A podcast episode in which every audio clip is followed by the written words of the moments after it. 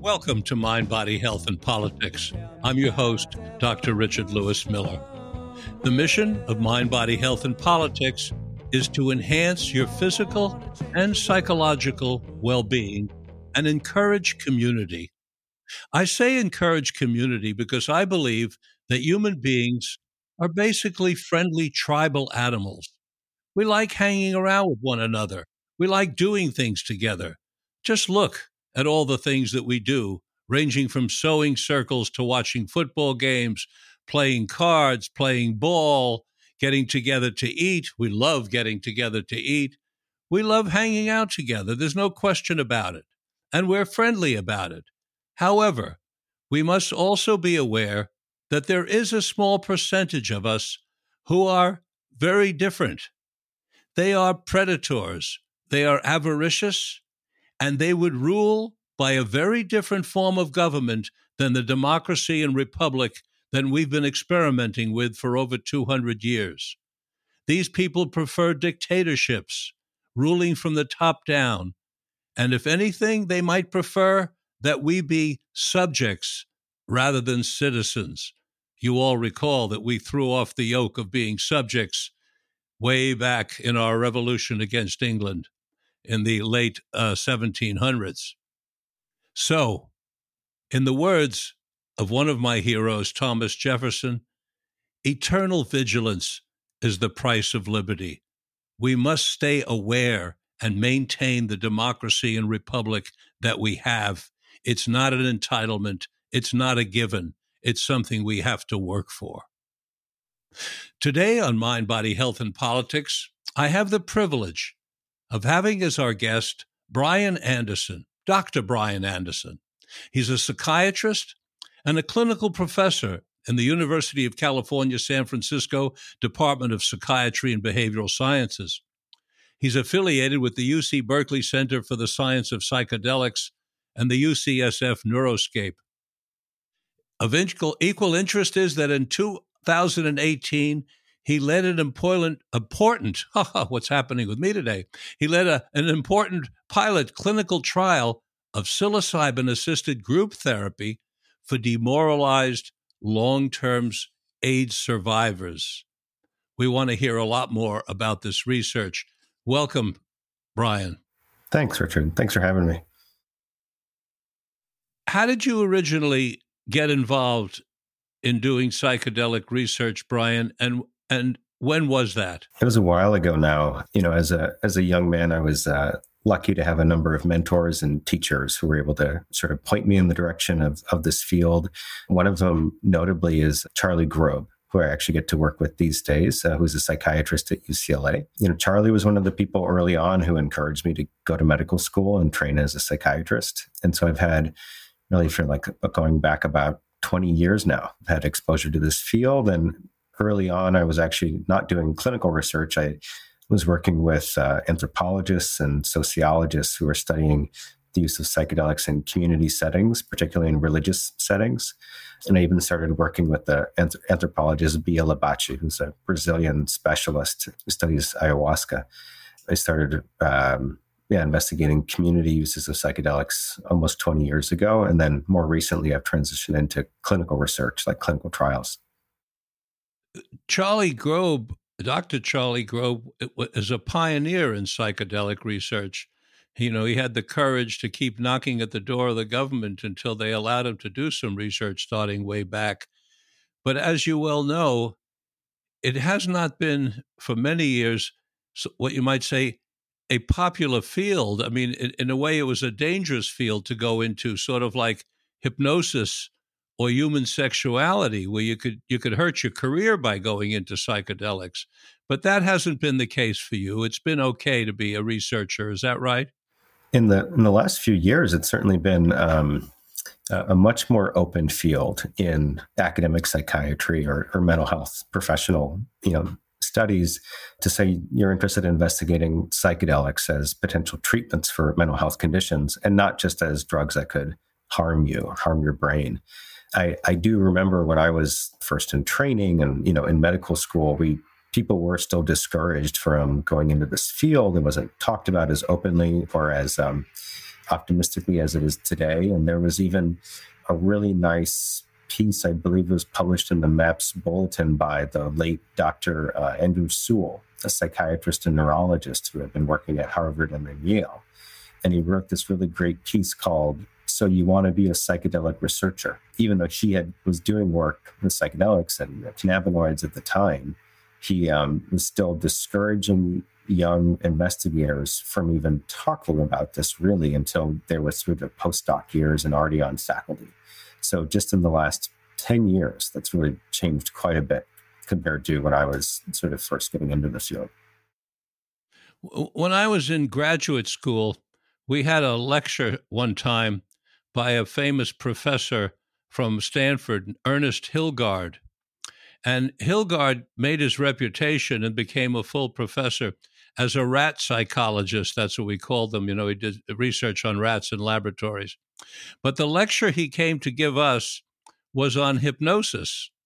And he had switched from rat psychology to studying hypnosis. So after the lecture, I went over to him and I said, How is it that you spend so much of your career doing this scientific research on rats? And now, as a full professor, you're, you're studying and researching and lecturing on hypnosis.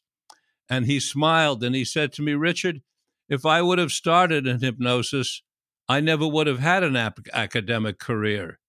So what I did was I got to be a full professor with, with tenure, and then I switched to what I was interested in the entire time. Y- you were very fortunate. You were be able you were able to go into psychedelic research almost immediately. You're, you're right. I, have been very lucky that I even got to be involved in clinical research with psychedelics starting when I was a, a resident at UCSF. And part of that is that, you know, it's sort of something that's happening now. It's sort of a change of the times, but also UCSF and I would say the West Coast is certainly more open to this work and has been encouraging of people doing rigorous clinical research in this area for a number of years. We're, going to be talking about your research in psilocybin before that, though, I have a, a, question you may have an answer to. I don't myself have a really great answer, which is for the most part, it appears that the research around the country right now, and there is more of it, no question, uh, at NYU, at Johns Hopkins, Berkeley, UCLA, is on psilocybin. And part of that we know is because of Roland Griffiths' breakthrough work on psilocybin at Johns Hopkins. But do you have any other ideas about why the focus on psilocybin rather than LSD? I mean, there's a number of historical reasons, I think, why psilocybin has been investigated so often in biomedical settings for the last 20 years. But I would say, for me, particular, I think it's fascinating to work with classic psychedelics like psilocybin or LSD, but psilocybin is more available for clinical research. It does, you can get it in what's called a, um, a GMP formulation. So it's something that is like a pharmaceutical grade as if it were to be sold to patients in the medical market. Um, you can get that for research now. You couldn't a few years ago, but that is available. It's shorter acting than LSD, right? So we can imagine a, a patient who maybe you know has, especially in the area of palliative care or people with end of life distress, existential distress, that if they have any medical comorbidities, if they're older, putting them through a eight to ten plus hour experience is going to be a lot more taxing for them and for the clinical team than it would be if someone were to have a four, five, six hour experience that you have to have at least, you know, one, if not two people there supporting them the entire time. And do you understand the reason why, in so much of the research, two therapists are used during the psychedelic experience? Also, there's a number of different opinions on that and, and how that can be done. I'm I'm aware of a of a study that I'm excited to see get published soon by um, colleagues at the Sunstone Therapeutics in Maryland, where they actually had one therapist sit with a participant, but then they had a, a senior facilitator go around and check on the different rooms where participants were. And they had four participants being treated at the same time in separate rooms. And they would kind of have one between one to two, depending on when during the session it was. But, you know, that was feasible. And I'm looking forward to seeing those results. Most of the time, however, yes, there are two facilitators or guides or therapists in the room for a number of reasons. I mean, one is especially if you're doing a, a five or you know six hour long psychedelic treatment session with someone, and the therapist has to get up and use the bathroom, has to go eat, uh, they need a break briefly. You want someone in the room with the patient who is familiar with the patient that knows their case and can respond to them if something were to come up. You wouldn't want someone to just step in and say, "Oh, I'm here just for the next few minutes." while your therapist is away and then have you know a clinical situation that someone with familiarity with that patient's needs need to be in the room that is just like logistically that's that is a good reason to have at least the re- two the, the reason i ask about it is i'm concerned about the model mm-hmm. because of the expense we're not going to be able to we can i mean I, I take that back we can offer treatment with two therapists to the public, but only the super wealthy will be able to afford two therapists. So we definitely need a different model. And I'm intrigued by this model you just described of four people in different rooms, because obviously, with closed circuit television, all four of them could be monitored at the same time, and the therapist could get into any of those rooms if need be right away, and there could be backup. But I'm even more interested in hearing about your work with group therapy with psychedelics because I do believe that's the future. I think that's the only way we're going to make this affordable, given that the length of the sessions are four to six hours. You multiply that by a therapist's hourly fee, and it's going to be out of the range of, of too many people. So let's hear about your research. Take it from the top about your research with psilocybin. Sure. And so the the pilot study that you're referring to is, uh, you know, our team conducted this at the UCSF back in 2018 and 2019. It was, it was published in eClinical Medicine, which is an open access journal in the Lancet family. We published that in 2020. And what we demonstrated with that pilot clinical trial that was open label, so there was no blinding and there was no control group, but we demonstrated the the early safety and, and feasibility of offering a moderate to high dose psilocybin that was given to participants in an individual setting, but all the preparation and follow up care was done in the group setting. So I'll explain that a little bit more. We first off, we worked with long term AIDS survivors who had moderate to severe demoralization. Demoralization is a clinical syndrome that sort of captures a lot of different types of what you might call existential distress and it's characterized by hopelessness and helplessness and a loss of meaning and purpose in life.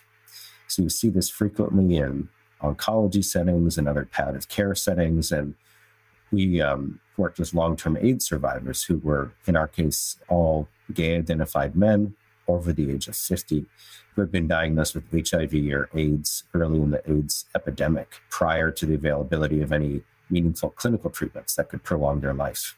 Yes. So so they were all told that they only had maybe months, if not a couple of years to live. And even though these gentlemen did survive, many of them getting on experimental treatments and then what became standard of care treatments for them early on, they also lost a lot of people. They had a lot of close loved ones and friends that they cared for who did pass away. And so a number of our participants also, I think, had survivor guilt and had gone through a lot of complex grief for just many people in their community over the years.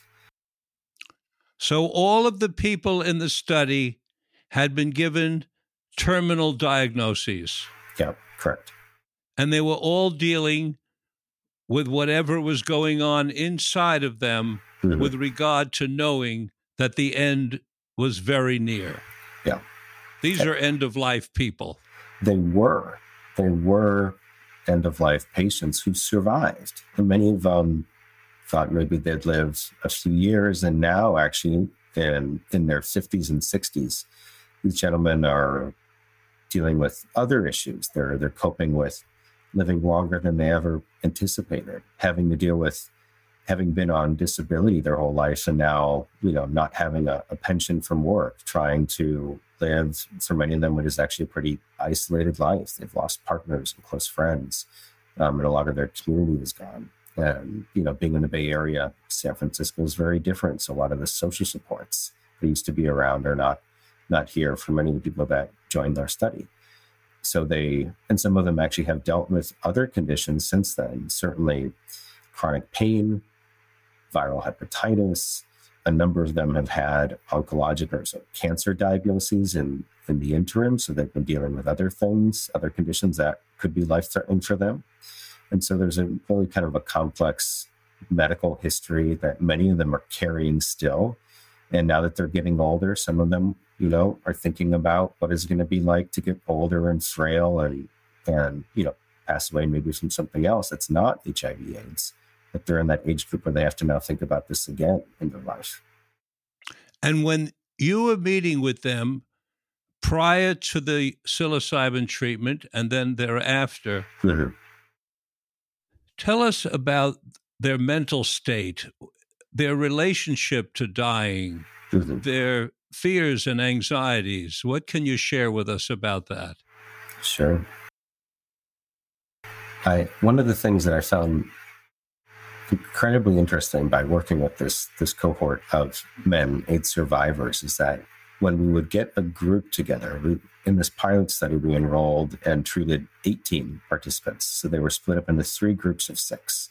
We set up that because we thought six would be a manageable number that we could offer good clinical care in this setting using the model that we did of the type of group therapy and then these individual psilocybin sessions we thought we could manage that with about six in a group, and then we did. We showed that that was feasible.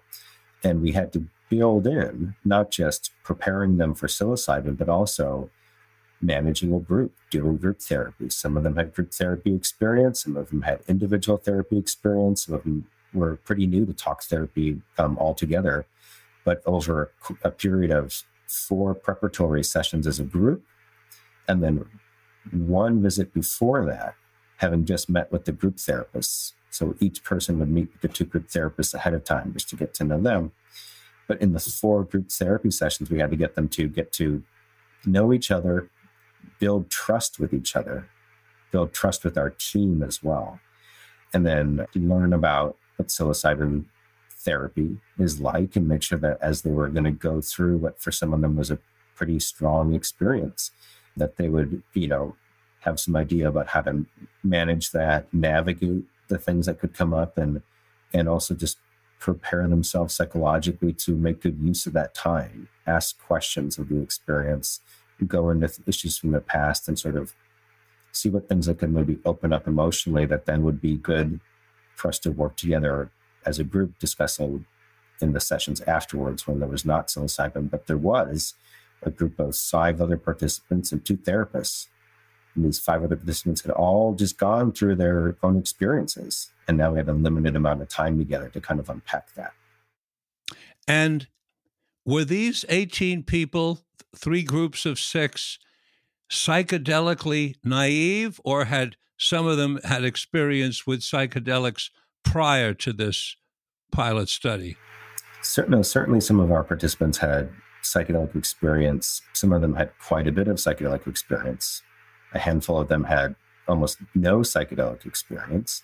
So it was quite quite a range. But the the people who had had even a, a lot of experience with psychedelics back in the 70s and the 80s, it had been years, if not decades, since since their use. So these were not people who were using psychedelics on a regular basis leading up to the study. Were there some people who you eliminated because of their background? something in their history that you said maybe they're not a good candidate for this kind of treatment? Well, cer- certainly we, you know, did a very kind of thorough medical and psychiatric screening, and then we also, you know, screened people based off of just, you know, how they interviewed with us to see are they going to be able to be a good fit for doing this in a group setting. So it's an extra challenge in screening for a study with a group intervention is we want the participants to quickly be able to feel that they can build bonds and trust each other. And if we thought that being in the group was going to be too challenging, or that, you know maybe their needs would really be better fit in um, individual therapy, and they couldn't probably make good use of the group setting, then then we didn't include those those folks in the study. Did you have certain markers that you agreed upon that if people hit on those markers, they would be eliminated? Certain kind of diagnostic background or something like that? Oh, certainly. There's there's quite a list of exclusion criteria in our in our protocol is published online. If if people go to clinical trials. Can you give us the reference to that publication so that our readers and listeners can go look that up? That's very essential information, Brian. Sure. I mean, any clinical trial conducted with an experimental medication in the US today over the last several years should be listed on clinicaltrials.gov. And if you go there and you type psilocybin, and you also type demoralization or AIDS, you'll be able to find our, our study and find our, our protocol. Okay, everybody, you heard that. Clinicaltrials.gov. I think we've been referenced that before. I think Andrew Penn told us about that too. You must know Andrew because you work near each other. That's right. Yeah. Yeah. Okay, so let's proceed with the story. You've got three groups of six, you've got 18 candidates. You've given them five preparatory sessions, four and one, and then proceed for us. Sure. Oh, and you were telling us something about their excuse me, you were telling us something about their their mental state, their their anxiety, their fears of death, the kinds yeah. of things that come up. Yeah. One thing that I found striking, and I, I just sort of enjoyed seeing how things uh, kind of organically unfolded in these groups, is that a number of these men had, had not been around a lot of other long term survivors of HIV. And certainly some of them did, and that was a lot of their social network, but some of them had, had not or had been really challenging or uncomfortable for them to be around people who were kind of from that era. And so it was a big day, the first group therapy session that we had when we had six long term survivors all spending time together. Um, and, you know, people would start just talking about the 80s and the 90s and, and things that happened years ago. And it just brought up a lot for them just being in the group. Um, and I, you know, one kind of um, technique that we used to to um, to talk about the group sessions before people were taking psilocybin is we would we wouldn't actually call them preparation sessions. We wouldn't say that we were preparing for the treatment. We would say, you know, in the study, maybe half the treatment is taking the medication and half the treatment is the work that you do right here in the group. So, you know, treatment starts now. The, the healing work, would, you know, starts now in this group setting. Um, exactly. And, I, and I, I think the participants took that very seriously. Mm-hmm. Mm-hmm. And were they fairly quickly open with each other about their their fears and their uncertainties? And a number of them were. And I think the group setting is, is challenging, and it's not going to be the uh, ideal setting for everyone who wants to go through a form of psychedelic care or psychedelic therapy. But I think the group setting actually pushed people to work on some things that they came to the study looking for help with help with building bonds and connections, opening up emotionally with themselves and with others, getting comfortable with emotional intimacy again. The group setting, if if it's held as a safe space, can really support that type of psychological work. And so I think you know overall the group setting was a really nice context for a number of the participants to open up. And and Richard, I want to respond to one of your questions about um, you know what were their fears and what were they sort of presenting with, and not not everyone there, and actually maybe most people there were not necessarily focused on a fear of death it wasn't something that was articulated by many people, but a lot of them certainly felt stuck, or they felt that there was some helplessness, like they couldn't get through some things that have been weighing them down or maybe haunting them for many years, and they wanted to try to work work through some problems with the support of others, or and with the support of the of the experimental medication, the psilocybin.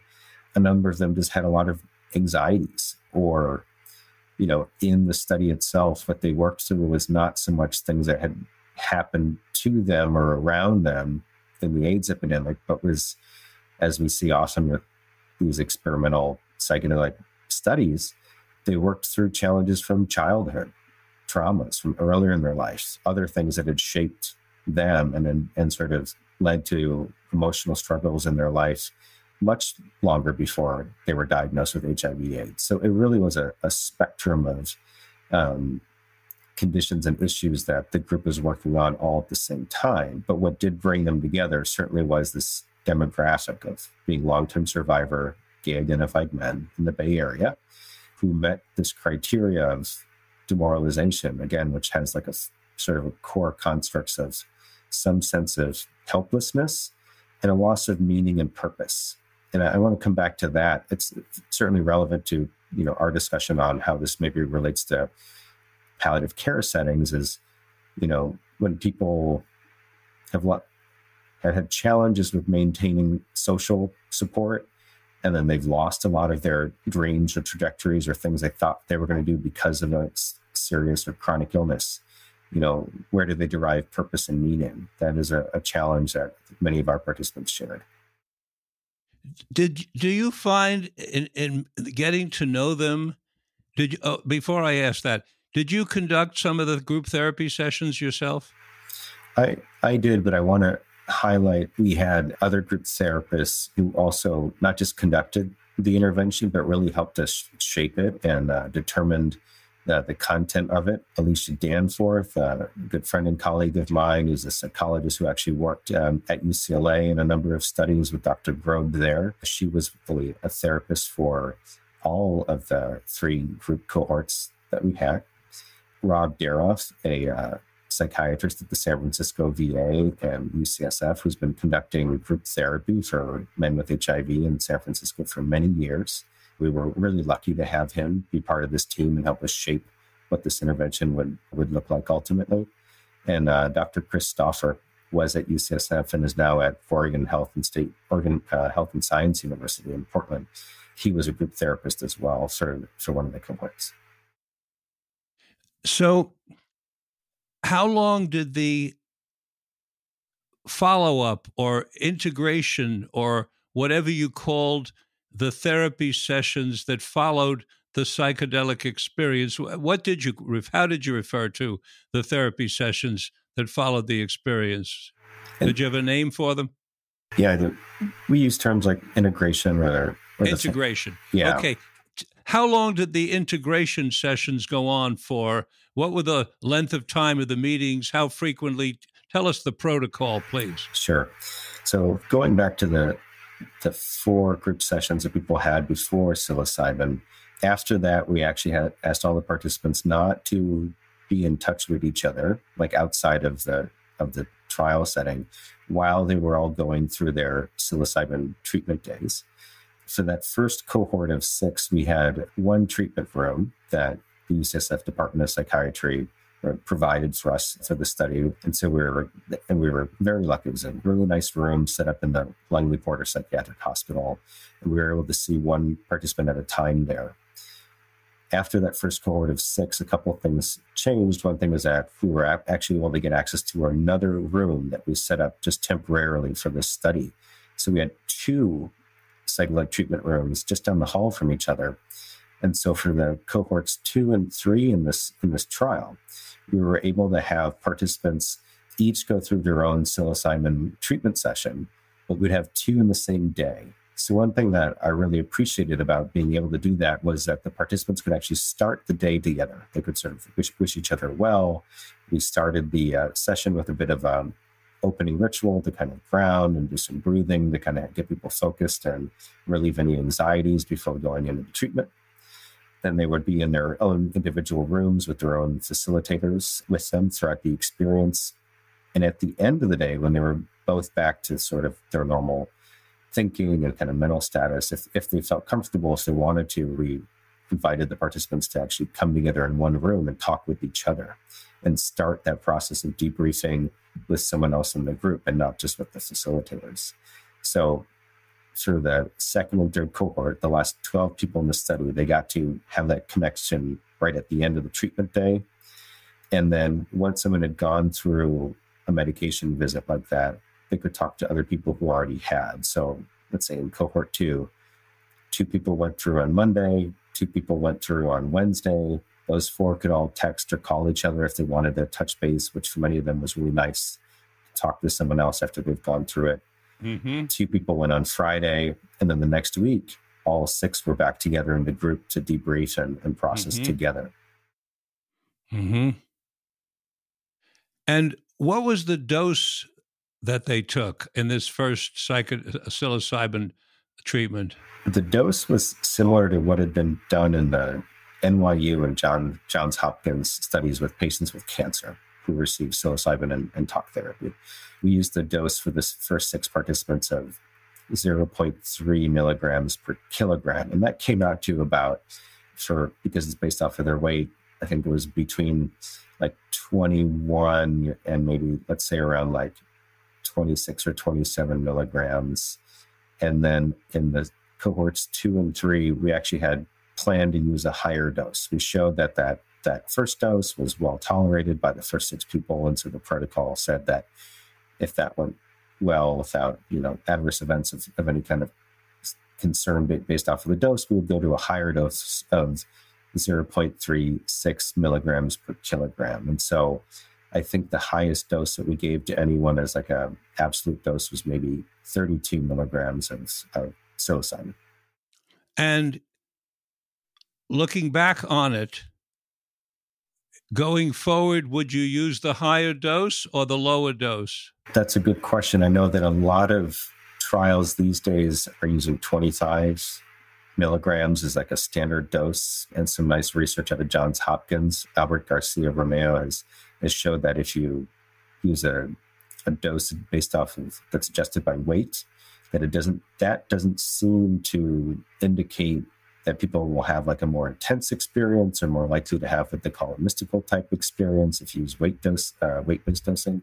But i would say clinically i got i got the sense that dose closer to 30 milligrams seemed to just more consistently provide people that sort of breakthrough experience where they were very immersed and maybe it was easier for them to kind of let go of of some anxieties or kind of hold on to be trying to attend to what's going on in the room versus their own internal experience. And yet, yeah, I don't think I think that dose closer to 30 is not something that would necessarily, you know, be overwhelming or or you know too challenging for people who were well prepared with preparatory sessions. This is very important information because, as we both know, people are also experimenting with psilocybin by themselves all over the country. And mm-hmm. the more information, you know, even though they would be better off with a guide and they'd be better off with a with a, an excellent setting, people are going to do what they're going to do. And at least if they have information on dosage, you know, it could be uh, you know very uh, very important for them.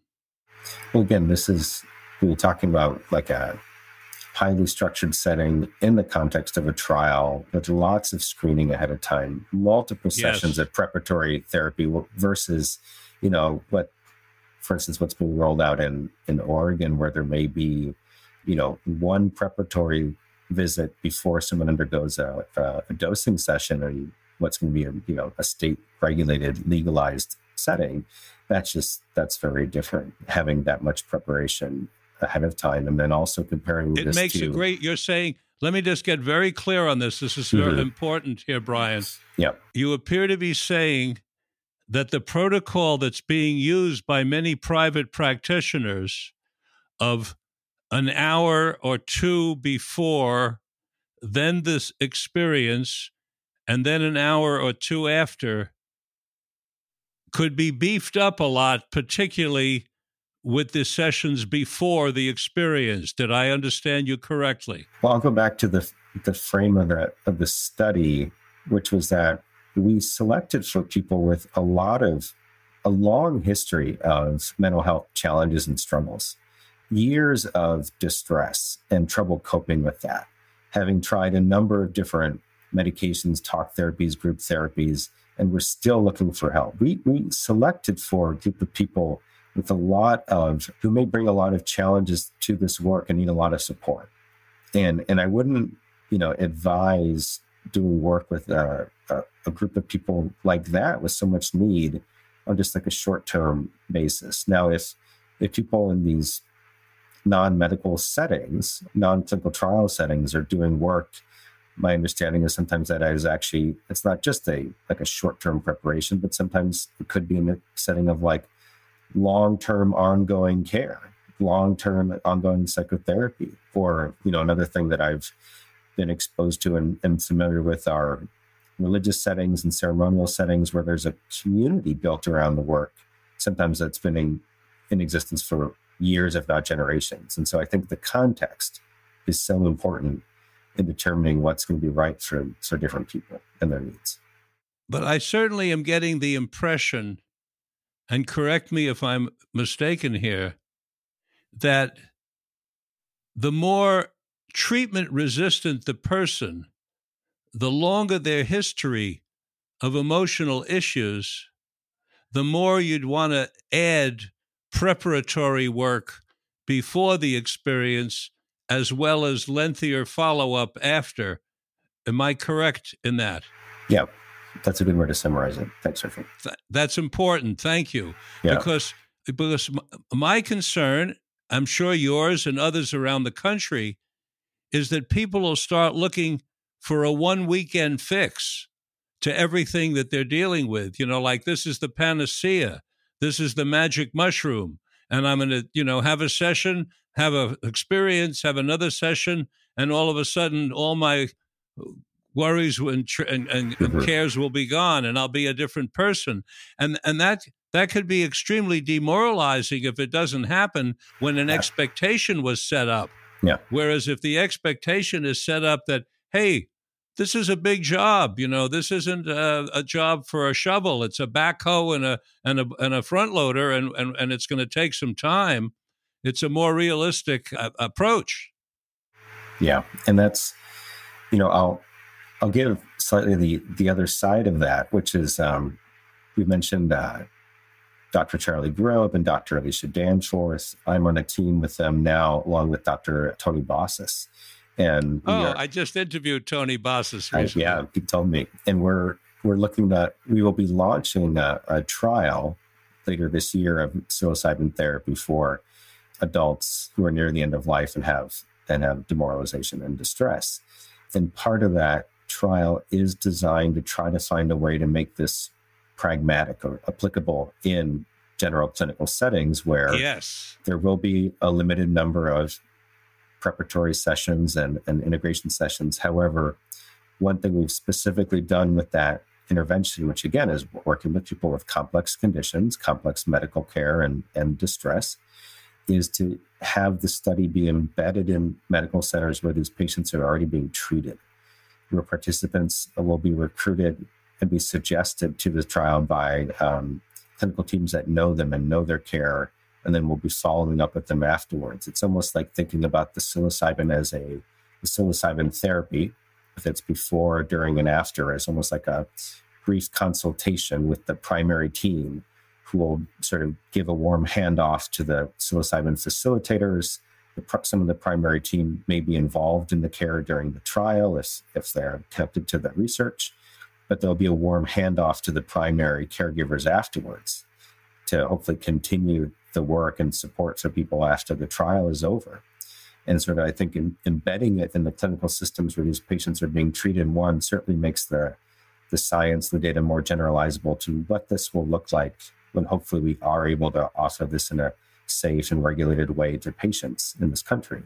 Um, but it also will just be more integrated with their usual care, and hopefully that kind of continues their the, the work that they do after psilocybin. So it's not just three or four sessions or two sessions, whatever it is, but there is some continuity that allows them to continue processing those experiences in productive ways. So now tell us about these 18 people and their results. Sure. What did you learn about them after the fact?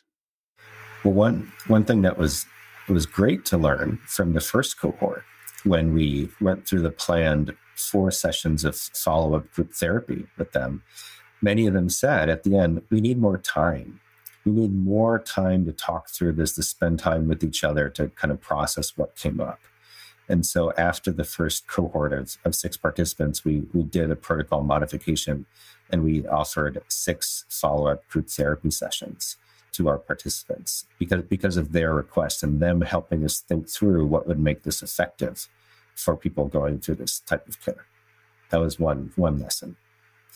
Um, another lesson was that we found that it was, it was safe to offer this in the way that we did. I say that even though there there were adverse events, but the there were not serious adverse events like leading to a hospitalization or or a, a severe outcome of um, of some of these you know things that did come up, high blood pressure, anxiety, you know, fear, things like that that that happened during the day. We were able to to manage those, and, and there were long term consequences of. But people had challenging experiences during the session, but but certainly you know, doing this higher dose psilocybin work in a group context was was hard for some people, and it did bring up anxieties and fears, and people did have some challenging time even in the days after. One participant, a few days after their psilocybin session, actually had a, a, a traumatic, a recollection of a traumatic event. Like there was a very clear, strong recollection that that came to them, and was very distressing. And this happened when they were not there at a treatment visit with us. They were not ready to process it with the group. We had to they had to talk with one of our clinicians one on one over the phone, check in, and then with a lot of encouragement and care and time, we're able to kind of open up in the group setting and, and talk it through, which ultimately for this participant, they said was very helpful. It was very cathartic to discuss it in the group, but it was a challenge. And my my you know, I'm, I'm glad that we built enough trust with the participants so that when this came up again outside of one of their visits, they were able to eventually reach out and talk with us. But I'm not saying that this was all easy for them or for the team. We, we had to work, and but ultimately, you know, it was a, a safe experience for our participants. What about during the sessions, the psychedelic sessions themselves? Mm-hmm. What can you tell us about what I call unwanted complications of medicine and what the medical community calls side effects. I, I don't like side effects because they, they imply that it happens on your side, and we they really don't. They happen on your whole body. So I call them unwanted complications. And what like were, were people did uh, did some people throw up? Did they regurgitate? Did some people get herpes? Did they what, what kind of negative stuff went on in that regard, physical and psychological? Sure some of the participants became rather anxious, particularly as they were not so used to psychedelics and what their effects could be. A few of them were unsteady on their feet, needed just physical assistance, felt nausea, had headaches moved towards the end of the session or the next day. A couple of our participants became rather hypertensive, so they had high blood pressure, you know, during the session, which could be related to was you know feeling stress and having anxiety and it seemed like people who were having more intense anxiety were having high, the high blood pressure but there were not any sort of bad outcomes from the high blood pressure itself that we were able to detect in the participants that was okay let me allow me to interrupt and ask a question on the blood pressure. Yeah. I would imagine you set parameters for the blood pressure so that if it went above a certain number, you would give some medicine to bring it down. Was it ever necessary to do that? Well, you know, like like in an, an emergency room setting, we, we wouldn't necessarily treat the number of their blood pressure. We, we would see if there were things that we could do to help help the blood pressure calm down just by helping them relax, deep breathing, calm. That actually did help help the pressure come come down. And you know, one of our participants uh, was had elevated blood pressure kind of on and off over a few hours, but ultimately would help that person also was them calming down and allowing the room to kind of making the room darker, really getting them to close their eyes and go internal and deal with their anxiety by sort of going into the experience and not trying to fight it. So we didn't actually give medicines, though we, we could have if, if we thought it was dangerous and that yes. that would have been helpful. Yeah. We were, we were prepared for that. Yeah. Would you say people with high blood pressure are not candidates for this kind of treatment? That that is a exclusion that ha- has been used in all of these clinical trials is people with chronic high blood pressure or who could have a a negative outcome more likely if their blood pressure were to become suddenly high and, and persist at high, if someone had a history of like a, a stroke, you know, they would be at higher risk of having a, a severe negative outcome from that complication of the treatment. And uh, on the physiological side, are cardiovascular issues the main issues for exclusion, or what are there other physical issues that that would would warrant exclusion? Cardiovascular concerns are something that always needs to be considered with with psychedelic therapy, be that with psilocybin, LSD, MDMA, as has been studied for PTSD yes, certainly people with a history, a recent history of, of cardiac disease, you'd want to think very carefully as the benefits outweigh the potential risks um, yeah. of being in a study like this or undergoing care in a non-study setting. Um, and but many, almost all the studies have ex- excluded people with, you know, most cardiac diseases, major cardiac diseases. So there's not a lot of scientific information to guide yeah. when and how it's it could be appropriate but certainly an too much risk. An, an arrhythmia would be a significant concern. So, someone having a, a dangerous heart rhythm, if they have certain things that predispose them to, to that, you would really think twice about giving someone like that a, a higher dose of psychedelic medicine. How about a person like myself wearing a pacemaker defibrillator? I think you're you'd be you might be asking for trouble. Yeah. How much after the psychedelic experience in time did you follow them up, and what can you tell us about that, please? So we again we worked with our first six participants for four group therapy sessions. We worked with the next 12 for six group therapy sessions after the medication. And what we what we assessed as our primary clinical endpoint, so the, the pre-post change and demoralization, uh, yes. what was about three weeks after the medication for each of the participants. So at about three weeks out is where we saw is where we first measured so the change from where they were at with their subjective demoralization before starting the intervention. And we followed them for another three months afterwards. So we were after the medication. So three months out, we visited with them again. And we asked them about their sense of distress and depression and anxiety and quality of life, and also any um, adverse events that may have come up in the meantime. So in total, we were we only followed them for about three months after this after this treatment. And what what's the headline of how they did? The the headline is first off in this uncontrolled open label pilot study, we demonstrated the feasibility for the first time in modern modern clinical research to combine an element of group therapy with using a high dose of a psychedelic in a medically in a patients with past medical history of serious illness. We demonstrated the safety and feasibility of doing that. And that's the, that's kind of the important scientific yes. claim to make here. Again, because yes. we, didn't, we didn't have a control group, we don't know how much any sort of self-reported benefit was just from being in a study. And certainly some people I can tell you felt subjectively better just after the first few sessions of group therapy before they even took the psilocybin. So certainly there's a there's a variety of, of ways that people will respond.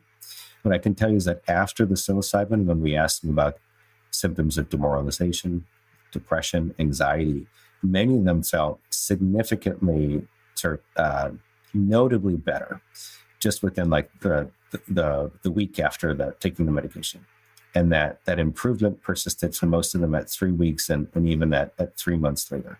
So specifically looking at demoralization which is what they were recruited because we knew that they had moderate to severe demoralization that looked much better at weeks and then a few months later for many of them but not for all of them. And i think that's yes. another part of the story is that some of them actually reported you know their sense of helplessness and hopelessness, sense of meaning and purpose was didn't seem all that changed. And yet what I what I loved about being an investigator on the study, but also getting to be one of the clinicians that had the privilege of, of working with these participants going going through this, is that there were things in their some of their lives that changed that we didn't capture in our scales. And that was a great lesson as well. Understanding how relationships changed or their openness to connecting with others was something that for some of them was very different after the study compared to before. Some of their experiences of deep, long held shame about being gay, about having HIV, changed in some of our participants seemingly overnight. They were just much more open and uh, confident about who they were, and they wanted to share that with people even if they still had mood symptoms or anxiety symptoms.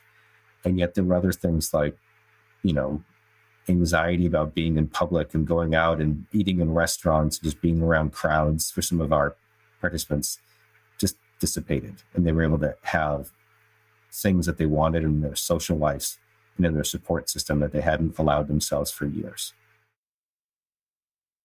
And how did being involved in this study affect you personally? What um, effect um, did it have on you, Brian? As as a psychiatrist, it, it made me even more curious about what we can offer people who are seeking help with distress and and, and traumas from their past and, and challenges in their day to day lives now. It made me want to see what else we can learn about sort of good ways of combining medication treatments with tried and true and evidence based talk therapies to, to support people in a sort of structured and, and rigorous way that also provided me some hope and optimism that what we do in conventional allopathic psychiatric care can, can continue to learn from traditional settings where psychoactive plants and psychedelic substances have been used for many generations, if not you know hundreds of thousands of years, for people's betterment, and that there's a way that we can find ways to fit this sometimes you know radical type of care into conventional settings. Definitely came away from this experience of being again at, at UCSF in the Department of Psychiatry, working with many of my colleagues, and it took our large team right to to put this together and make this work and see patients, some of them who've never you know, really had exposure to psychedelics, be able to go through this and, and find benefit. I'm certainly more optimistic about how we can find ways to make psychedelic healing fit the conventional settings and, and do that in respectful and safe ways. Given that there is what's being referred to as a renaissance in psychedelic research, are you hopeful that you'll be allowed to continue doing psychedelic research that the government will allow you to continue? Do you have good hope in that area, or what's the present status? I I think at least the parts of the federal and state government that I interact with as a clinical researcher and as a psychiatrist are actually very open and encouraging to people doing good scientific work that has the public's interest and public health in mind. I feel very encouraged that we can do more studies and or even in, in places like in Oregon or Colorado, where there's going to be state regulated forms of psychedelic care. I think there's a, there's actually a lot of openness and an eager to learn about how this could be done well. I'll, I'll share, Richard, that at UCSF, we actually have a, a research contract with the FDA that is where our team is partnering with a number of different groups out in the community that, that use psychedelics and the point of this research is to understand what ways that people in non-medicalized settings are um, have found ways to keep people safe when going through forms of psychedelic care, and also to share some of the lessons that they've learned of where people have been harmed or nearly harmed um, because of their psychedelic use, or maybe because of the context in which psychedelics are being used. And so, there's a I, I take that FDA contract as, as a sign of a lot of openness to learn things that many people in the federal government, particularly in the sort of health and public health parts of the federal government, have just acknowledged they want to learn more about how this can be done well and safely. And so I think this is like a great time to uh, be doing research in this area and engaged with with these uh, structures of knowledge and and and medical care. You've made my day the, the, the, what you are saying is such music to my ears. I took LSD for the first time in 1965. And as soon as I took it in graduate school in psychology, I knew immediately of the huge healing potential that these medicines can have. And I've been waiting for over 50 years for the government to come around and allowing the kind of research that you're doing. And that's why it's music to my ears that I've lived long enough to see it happen. It's very exciting. And I thank you so much for taking the time from your busy schedule today, Brian, to share this information with us. Really appreciate you being here. It's been a pleasure to talk about this work. And I just want to thank you, Richard, and also always uh, thank the participants that were courageous enough to go through that study and trust us to, to work with us on that on that study that the long-term AIDS survivor community in San Francisco taught me so much. And I'm re- really appreciative of their participation in, in that in that science. Yes. Here, here to the courageous people who are volunteering to, to be part of these studies. And thank you all, gentle listeners, for being today with us on Mind, Body, Health, and Politics. I remind you to go to our website, mindbodyhealthpolitics.org, where our programs are archived. You can also learn more about our interviews and some of the work that I've been doing in my two books, Psychedelic Medicine and the recently published Psychedelic Wisdom. And I look forward to being with you again next week. Until then, this is Dr. Richard Louis Miller reminding you that good health is worth fighting for, and it's essential for life, liberty, and the pursuit of happiness. Ah!